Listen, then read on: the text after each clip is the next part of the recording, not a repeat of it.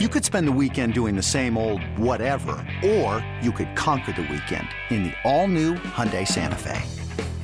Visit HyundaiUSA.com for more details. Hyundai, there's joy in every journey.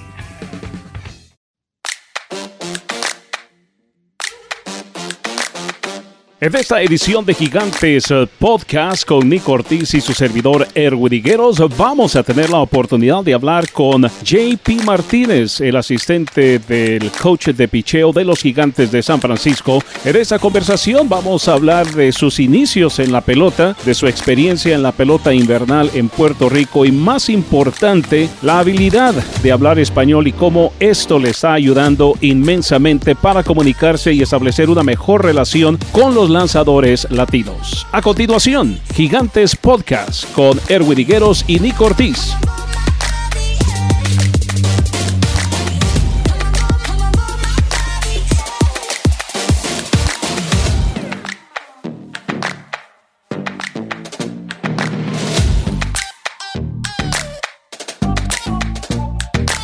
En esta edición de Gigantes Podcast con Nick Ortiz y su servidor Erwin Higueros, vamos a hablar con Jonathan Paul Martínez, mejor conocido como JP Martínez. Uh, JP, primeramente, muchísimas gracias por darnos estos uh, minutos para hablar contigo y, más importante, para que los fanáticos te conozcan más a ti.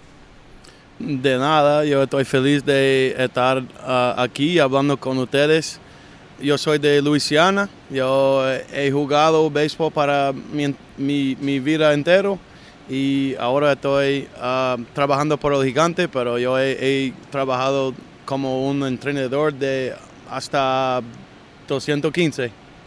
Muy bien, una pregunta. 11 temporadas como coach. Ah, muchas personas a veces cuando dicen coach se imaginan grandes ligas, pero la mayoría de tu experiencia ha sido en ligas menores. Sí, yo, yo, estaba, yo empezaba a entrenar en 2012 en colegio, en, high school, um, y, yo estaba entrenando el equipo de mi hermano.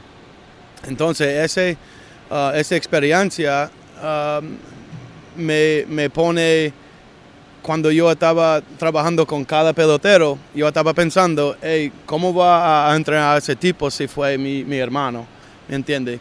Uh, estaba en, colegio por dos o tres años y empezaba con los Twins en 2015 y me gustaba mi, mi, um, mi, tiempo ahí porque había un, un, enfoque en el desarrollo de los peloteros um, y, tratar cosas nuevas para ver si podemos ayudar a los peloteros. Es muy interesante que menciones el desarrollo de peloteros porque a veces se nos olvida que un coach tiene que tener esa habilidad de poder desarrollar especialmente a un jugador joven. ¿Ha sido algo difícil para ti este, el poder enseñar y desarrollar ese talento? muchas veces yo pienso que entrenar un, un pelotero joven o un pelotero un poco más viejo, la, la llave o la clave es, es aprender cómo, cómo son, uh, eh, quiénes son, para ayudar en la moda que necesita, ¿me entiende? Y pienso que yo no hablo español perfecto, pero con los latinos, um, yo pienso que tratar de hablarlo y tratar de aprender quiénes son, uh, eso eh, me ayuda mucho todo el tiempo tu descendencia? ¿De dónde son tus papás? ¿Dónde aprendiste a hablar español? Ah, mi papá es, de Luisiana también, pero él, mi, abuelo es de Puerto Rico. Um, yo aprendí a hablar español en la escuela. Yo empezaba en, el cuarto grado y yo estudiaba hasta terminaba universidad. Y cuando empezaba a jugar ah, con los Twins en 2004, um, yo tenía siete o ocho uh, compañeros que no hablan inglés en el bullpen.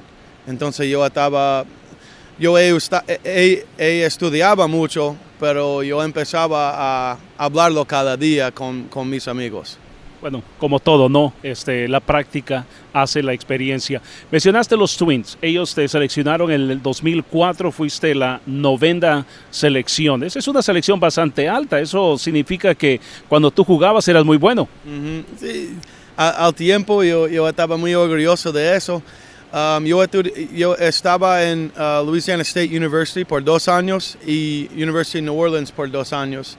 Entonces, eh, el equipo mío con los Twins hasta 2004, 2005, 2006, 2007 jugábamos juntos, el, el ¿cómo se dice? Um, como 15 personas en, el equipo estaban lo mismo cada año. Entonces yo fui más, um, más cercano con, con mis uh, amigos en béisbol profesional que mis amigos en, en universidad. Pero es increíble, ¿no? Porque uno convive más tiempo con sus compañeros de equipo, así como yo convivo más tiempo con ustedes que con mis amigos afuera del estadio, así que uno empieza a sembrar esa relación como lo que tú acabas de decir, una hermandad. Claro, nosotros estamos pasando mucho tiempo con, uh, juntos y en el hotel, en, el, la guagua, en el avión, aquí en, el campo. Y si ustedes no están hablando cada día y no tienen una uh, relación buena, Um, e, e, el tiempo va a pasar muy lento. El año pasado, 2021, fue tu primer año con los gigantes.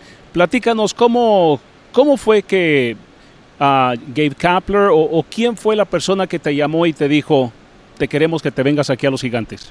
Al principio yo no sabía cómo tenían mi, mi nombre, pero um, después de me contrataron, yo descubrí que yo tenía muchos amigos que he trabajado con Kapler y con otros uh, coaches en el equipo y habían word of mouth.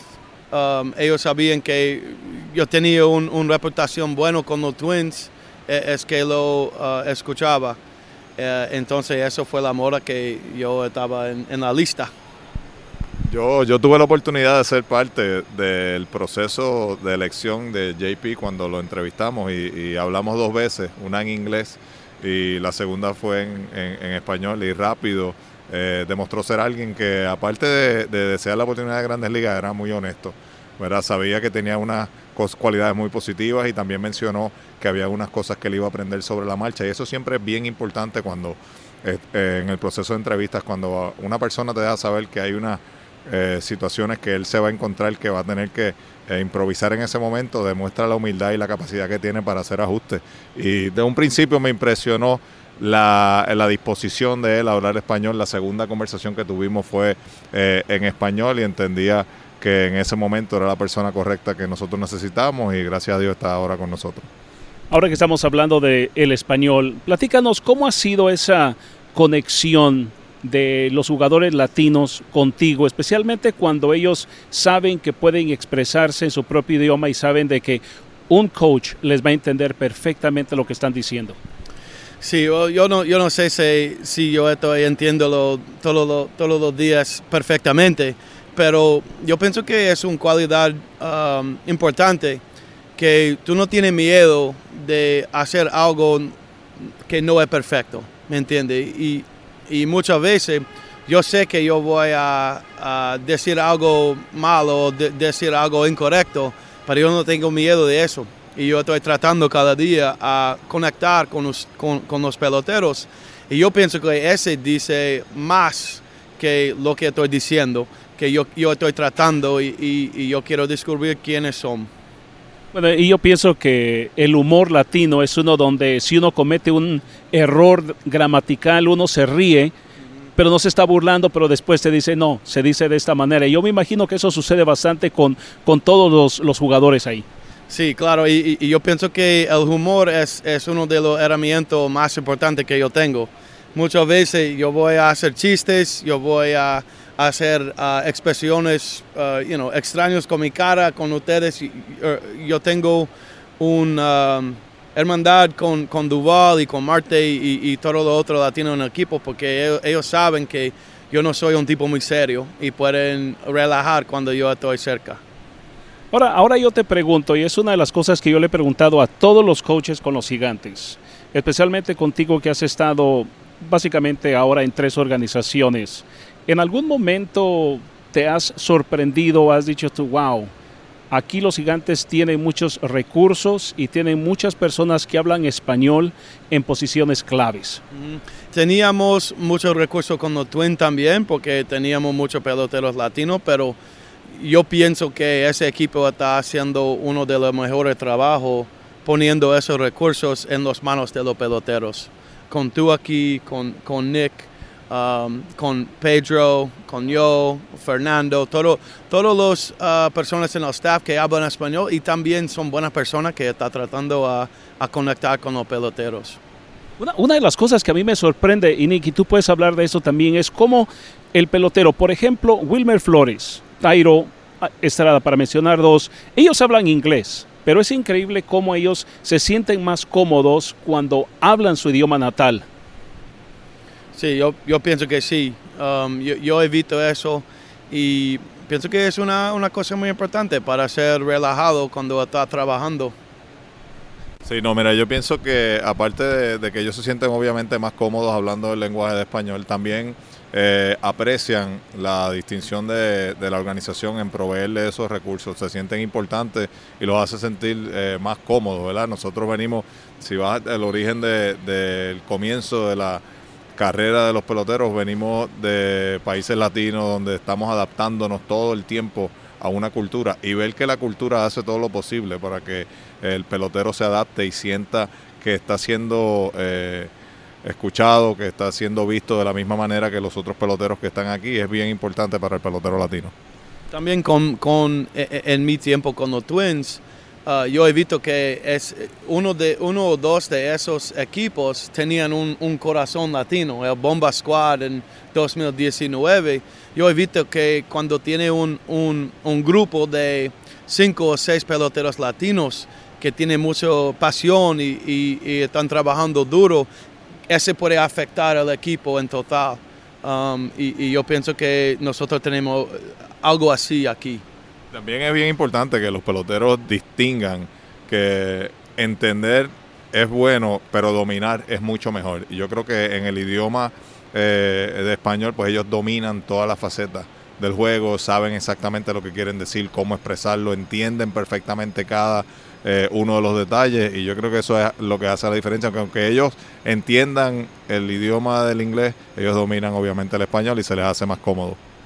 Yo te pregunto, JP, um, obviamente yo solamente tengo dos organizaciones en las que puedo este, usar como referencia, ¿no? Pero más aquí con los gigantes donde yo obviamente tengo esa libertad de poder ver y, y escuchar y una de las cosas que yo me he dado cuenta es de que aquí con los gigantes hay muchos recursos. Todos los jugadores tienen muchas cosas a su disposición. ¿Cómo tú le ayudas a los jugadores latinos que piensan, oh, tal vez eso no es para mí? ¿Cómo tú les comunicas y ellos le dices, no, todo esto es para ustedes? Uh, muchas veces yo pienso que um, hablando de esas cosas um, en, en, el bullpen uh, va, va a ayudar pero también um, haciendo reuniones con esas, esas personas que pueden dar esos recursos junto cuando yo puedo ayudar a traducir o uh, poner los, uh, peloteros más familiar con esas, esas personas, yo pienso que es la, la moda principal que yo uso. Sí, yo también estoy eh, de acuerdo con, con JP. Tenemos el ejemplo, nosotros tenemos a un breathing coach, un coach que nos ayuda a eh, en la respiración de los jugadores, dentro de muchas cosas más. Y el pelotero latino no está acostumbrado a tener esos recursos, el pelotero americano lo ha tenido por varios años. Y JP ha hecho un buen trabajo conectando a nuestros peloteros latinos para que se beneficien de ese recurso y haya ha ayudado a que tengan una eh, relación con Harvey y varios de nuestros muchachos se han visto beneficiados de ese recurso que tenemos en la organización este año. Óyeme, hasta yo me he visto beneficiado porque a mí me tocó participar en una sesión con JP, con Camilo, con Harvey y estábamos haciendo el ejercicio de respiración y en una situación de presión, bases llenas, eh, no me acuerdo el pitcher que entró, yo estaba más tenso que el pitcher, tuve que recordarme lo que dijo Harvey, respiré profundo, conté a 10 y, sí funciona. Sí, también yo, he usado esos ejercicios por un año y yo he visto un, un, un, cambio en mi vida también, entonces a veces yo estoy explicando cómo está uh, ayudándome para, para explicar a, a los peloteros cómo va a ayudar. Eh, bien, importante, eh, él mencionó ahorita a Camilo Doval, está mencionando la respiración, el control de emociones. Eh, el año pasado hubo una, un video que se, se, fue viral por las redes, que fue cuando JP le toma el pulso Camilo Doval después de haber dado tres outs y salir de una situación sumamente importante para nosotros del juego. ¿Nos puedes hablar de esa relación que has creado específicamente con Camilo Doval y qué lo hace tan especial? Yo pienso que él tiene un, rato de corazón muy lento y todo el tiempo él parece muy relajado a mí. Uh, entonces cuando yo estoy sugiriendo uh, ejercicios de respirar, pienso que eso va a ayudar a ser más relajado que está allá. Um, pero yo pienso que él tiene un, parece muy relajado, pero pienso que él tiene un mente muy duro y está cómodo en situaciones que tienen mucha presión.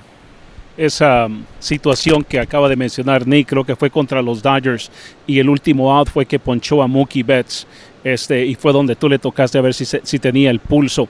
Ahora yo me pregunto, Camilo Daval está joven y a veces yo digo, a mí se me hace que el muchacho todavía no sabe la magnitud de lo que está haciendo. Para él todavía pienso yo de que él sale a lanzar como si estuviera jugando pelota con sus amigos en el barrio. Sí, yo, pienso que sí, a veces yo pienso que él estoy tratando esas situaciones como está en la calle jugando. Um, pero eh, yo pienso que la, razón que no siente opresión es porque él tiene un, un mente que entiende que el juego es muy importante, pero no es más, es más, importante que las otras cosas que están ocurriendo en el mundo, ¿me entiende? Um, en, en, el barrio o en, en, el mundo en total. Es, eso es muy cierto, porque cada vez de que hace entrevistas le preguntan sobre esas situaciones y él dice, yo controlo lo que puedo controlar. Yo tiro la pelota y si cosas buenas van a suceder, van a suceder. Y si cosas malas van a pasar, van a pasar independientemente de cómo él piense.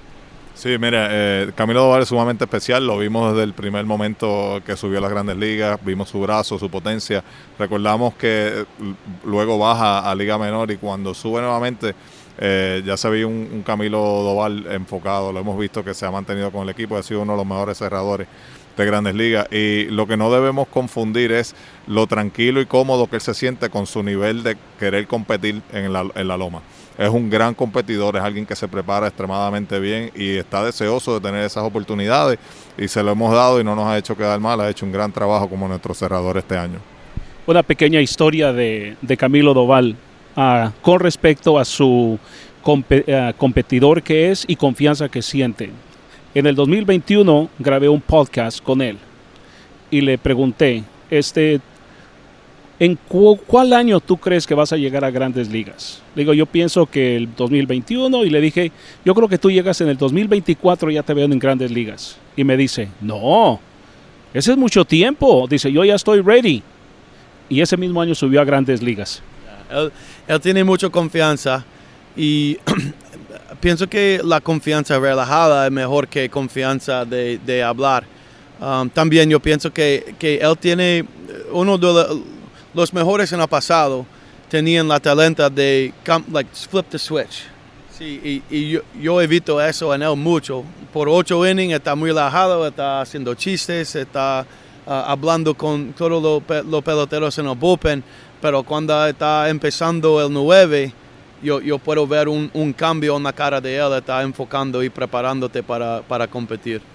Eh, Camilo... Eh se siente muy cómodo. Yo he tenido conversaciones con él. La, la inclusión de JP al staff también lo, ha hecho eh, relajarse un poco más y sentirse mucho más cómodo, poder expresar eh, mucho mejor. Y mira, algo que yo quiero mencionar, eh, JP tuvo la oportunidad de, ir a Puerto Rico este año. Quisiera que nos hablara de eso porque eso lo ayudó mucho a conectar con el pelotero latino. Y él tuvo la oportunidad también de decir que no, que no iba a aceptar ese trabajo, pero viendo que nosotros tenemos peloteros latinos jóvenes que vienen subiendo en el sistema como Santos, Marte, que lo vimos este año, Doval, que es una pieza clave de nosotros. Él tomó la iniciativa de ir a Puerto Rico y ser coach en la Liga Invernal. Me gustaría que nos hablara un poco de esa experiencia también. Sí, es, esa experiencia fuera, fuera muy importante por, por yo y mi familia también, porque mi esposa Kate y, mi bebé Gray uh, estaban en Puerto Rico um, juntos y estábamos viviendo cerca de la playa. Y la, cosa que fue más sorprendido de fue todas las preguntas que tenían los peloteros en ese equipo, los pitchers.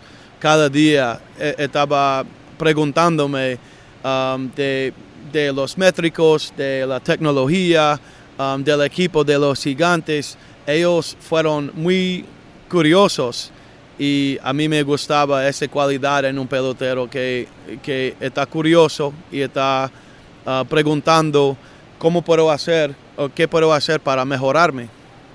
¿Cómo te ayudó esa experiencia eh, de la Liga Invernal para esta temporada y para conectar con los jugadores de nosotros latinos? Pienso que la cosa principal fue, um, yo, yo conocí a, esos peloteros y cómo estaba haciendo todos los días en el off-season y en su vida. ¿Cuáles, cuáles fueron los, las cosas que tienen que hacer cada día viviendo en la isla y cómo estaban pensando. Pero también a mí me gustaba ver Ah, cómo estaba actuando todos los días y cómo la pasión fue un poco diferente con los latinos ah, contra los peloteros aquí, los americanos, cómo actúan. Fueron muy, ese equipo fuera un, un tiempo corto, pero pensaba que los peloteros fueron muy cercanos y ah, competían muy duro todos los días. Bueno, este, podemos seguir hablando bastante y por último te quiero preguntar, este, ha sido un año difícil para los gigantes en cuestión de el bullpen, muchas lesiones. ¿Cómo tú has tenido que adaptarte al constante cambio de, jugadores que se lesionan y jugadores que suben de AAA? Yo pienso que uh, la, mejor moda de ajustar es ser abierto a muchas personalidades y también la talenta que, que, tienen, que está viniendo y, están trayendo. Yo pienso que a veces lo que le, duele va a enseñar, ¿me entiende? Entonces, entonces um, ese año no, no, no teníamos lo, el éxito que teníamos el año pasado, pero hay, hay muchas cosas que, que podemos aprender de eso. Agradecemos el tiempo que nos dedicó JP Martínez y obviamente a ti, Nick Ortiz. Claro, al momento que grabamos este segmento, los gigantes estaban en el quinto lugar en la Liga Nacional con efectividad de 3.84 en efectividad completa de abridores y relevos. Los relevos tienen efectividad de 3.98, lo que los pone en el séptimo lugar de la Liga Nacional y los abridores 3.72 con efectividad y eso los pone en el tercer lugar en la Liga Nacional. Una lástima que los gigantes no pudieron clasificar a la postemporada, pero nos podemos dar cuenta que hay optimismo para la temporada 2023, especialmente cuando se habla del picheo, que es una parte muy importante. Aquí concluimos este segmento de Gigantes Podcast.